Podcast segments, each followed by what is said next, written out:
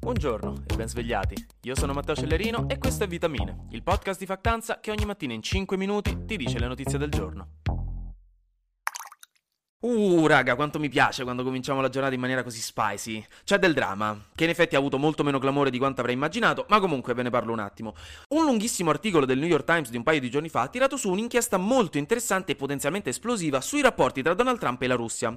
Secondo le ricostruzioni dei giornalisti, nel 2016, all'inizio della campagna elettorale che avrebbe poi portato Trump a diventare presidente, ci sarebbero stati dei contatti diretti tra l'entourage di Donald Trump, nello specifico Paul Manafort, che è un suo consulente per la campagna elettorale, nonché tipo abbastanza Losco, poi è stato condannato per bancarotta fraudolenta, che avrebbe incontrato un russo, Konstantin Kilimnik, che gli avrebbe fatto una proposta. La Russia avrebbe aiutato Trump a diventare presidente, e questo si collega al famigerato Russiagate, ovvero quello scandalo per cui è stato accertato negli Stati Uniti che ci sono state delle attività di influenza delle elezioni da parte di hacker russi nel 2016, una cosa gravissima. Dicevo, i russi avrebbero aiutato Trump e Trump in cambio avrebbe appoggiato silenziosamente il piano Mariupol.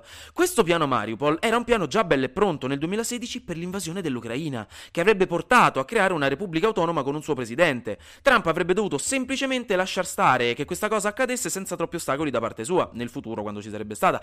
E in effetti, dice il New York Times, Trump nei suoi anni da presidente ha avuto dei rapporti molto tiepidi con la Nato, ci si è allontanato in effetti dalla Nato e ha fatto più volte polemica nei suoi confronti, ha considerato anche la possibilità di riconoscere la Crimea come russa e ha bloccato gli aiuti militari a Kiev. Quindi sono tutte piccole cose, oltre ad altri dettagli che qui non ho tempo di dire, che secondo i giornalisti sembrano far unire un po' i puntini tra queste due cose. Poi vabbè, la cosa non è andata benissimo perché nel 2020 ha vinto Biden e il resto lo sappiamo. Però niente, raga, io adoro, una, una cospirazione incredibile che se fosse confermata sarebbe una cosa gravissima. Per ora è solo un'inchiesta del New York Times con alcune teorie e ricostruzioni e anche altre informazioni più certe da fonti del giornale. Quindi di base dobbiamo stare a vedere nei prossimi giorni se esce qualcosa in più. Però wow. Intanto, per tenerci in tema, tra poco ci sono le elezioni di metà mandato negli Stati Uniti, le famose midterm elections, l'8 novembre. E gli Stati Uniti sono in fibrillazione, perché da queste elezioni ne uscirà fuori buona parte del nuovo congresso, cioè del nuovo Parlamento americano, e quindi si vedrà se nei prossimi due anni di presidenza Biden potrà effettivamente governare o verrà bloccato in praticamente tutto quello che vuole fare dalla maggioranza repubblicana. Intanto c'è già un po' di maretta. Lo stesso Biden ha lanciato un po' un allarme, facendo pure un po' di campagna elettorale, ovviamente già che c'era, dicendo che a queste elezioni è in gioco la vera e propria democrazia americana specialmente facendo riferimento alla cosiddetta Big Lie, la grande bugia secondo cui le elezioni del 2020 sarebbero state fraudolente e che quindi il vero presidente tutt'oggi sarebbe Donald Trump e questa Big Lie ovviamente è supportata dai repubblicani e non dai democratici. Questa bugia, sfatata più e più volte da qualsiasi tribunale o indagine, quindi ragazzi è una bugia, si sa, continua però a essere perpetuata anche ora dai vari candidati repubblicani alle elezioni e in questo modo non fanno altro che rinfocolare una polarizzazione politica che sta diventando più alta di quel vostro amico del liceo alto 1,90 m a cui tutti almeno due volte al giorno chiedevano Ah, ma fa freddo lì su. E lui il quinto anno, giusto una volta, eh, solo una volta, per un paio d'ore aveva seriamente contemplato di diventare uno school shooter. Ma soprattutto, questa polarizzazione può diventare sempre più violenta e causare una spaccatura civile molto pericolosa. Visto anche che qualche giorno fa un sostenitore di estrema destra di Donald Trump aveva aggredito il marito di Nancy Pelosi, che è una politica del Partito Democratico, nonché speaker della Camera statunitense, in casa sua con un martello. Quindi, aggiungendoci anche il fatto che molti candidati repubblicani stanno dicendo apertamente che non accetteranno il risultato delle midterms nel caso in cui perdessero, questo rappresenta un segnale molto grave nel clima politico, a detta di Biden. Comunque, Biden si ricandiderà alla presidenza nel 2024, hanno già formato il comitato elettorale per la sua campagna, ma anche Bernie Sanders, il socialista di sinistra progressista, vado socialista di sinistra progressista, adoro, che in America insomma chiamano sempre comunista perché qualsiasi cosa più a sinistra del centro per loro è comunista, però anche lui potrebbe riprovarci e correre come candidato per il Partito Democratico. Sarebbe la terza volta, tra l'altro, e forse anche l'ultima, visto che ha 81 anni, patatino. Secondo molti analisti, però, poi anche Trump si ricandiderà alla presidenza. È estremamente probabile, sta solo aspettando il momento giusto.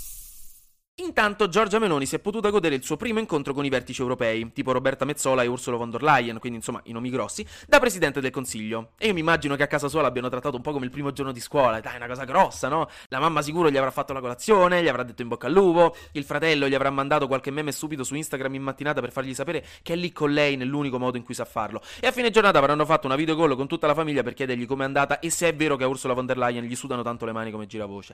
No, comunque ci sono stati i primi colloqui a Bruxelles Prevalentemente per parlare dei soldi del PNRR, della crisi energetica, dei flussi migratori e della guerra in Ucraina. E tutte le parti dicono che i colloqui sono andati molto bene, sono tutti contenti, si è instaurato un buon rapporto che è fondamentale per portare avanti relazioni diplomatiche efficaci e per collaborare in maniera condivisa. Sia Mezzola che von der Leyen hanno detto che è stato un primo contatto importante e che è stato mandato un segnale forte tra Italia e Europa. Erano colloqui più simbolici che altro, diciamo, più conoscitivi, ma ora potranno iniziare a lavorare bene ai vari punti, quindi top.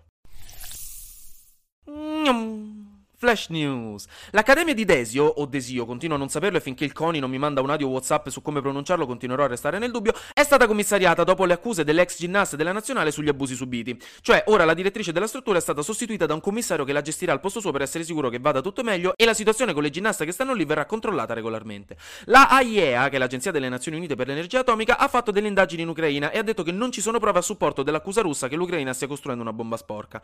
Infine, e qui ascoltate perché potrebbe esservi utile, WhatsApp ha introdotto community una funzionalità che permette di creare nei gruppi WhatsApp dei sottogruppi, così non dobbiamo per forza avere 200 chat diverse, ma tipo in università, in classe o al lavoro si possono avere gruppi diversi dove si parla di cose diverse, ma tutte all'interno dello stesso gruppo, nella stessa chat. Hanno anche aggiunto poi i sondaggi e i thread multipli, però l'aggiornamento arriverà nei prossimi mesi.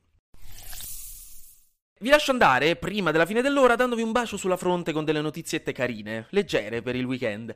Miss Puerto Rico e Miss Argentina, cioè Fabiola Valentina e Mariana Varela, hanno annunciato online che per due anni sono state in una relazione e che lo scorso weekend si sono addirittura sposate in maniera segreta. È una cosa adorabile, che carine, tanti tanti auguri a loro. Poi, in Brasile, la Corte Suprema ha deciso per la riattivazione dell'Amazon Fund, un fondo per combattere la deforestazione dell'Amazzonia che Bolsonaro aveva bloccato nel 2019. E infine, oggi apre ufficialmente a Milano The Last Drop, che è una mostra fotografica fatta dalla Fondazione Cesvi e dal fotografo Fabrizio Spucches che mostra in maniera molto d'impatto il rapporto tra la guerra in Ucraina e la crisi idrica africana. Sarà all'Acquario Civico di Milano e ve la consigliamo caldamente. È un bellissimo progetto a cui abbiamo collaborato. Anche oggi grazie per aver ascoltato Vitamine. Noi ci sentiamo lunedì perché sarà successo di sicuro qualcosa di nuovo e io avrò ancora qualcos'altro da dirvi. Buona giornata.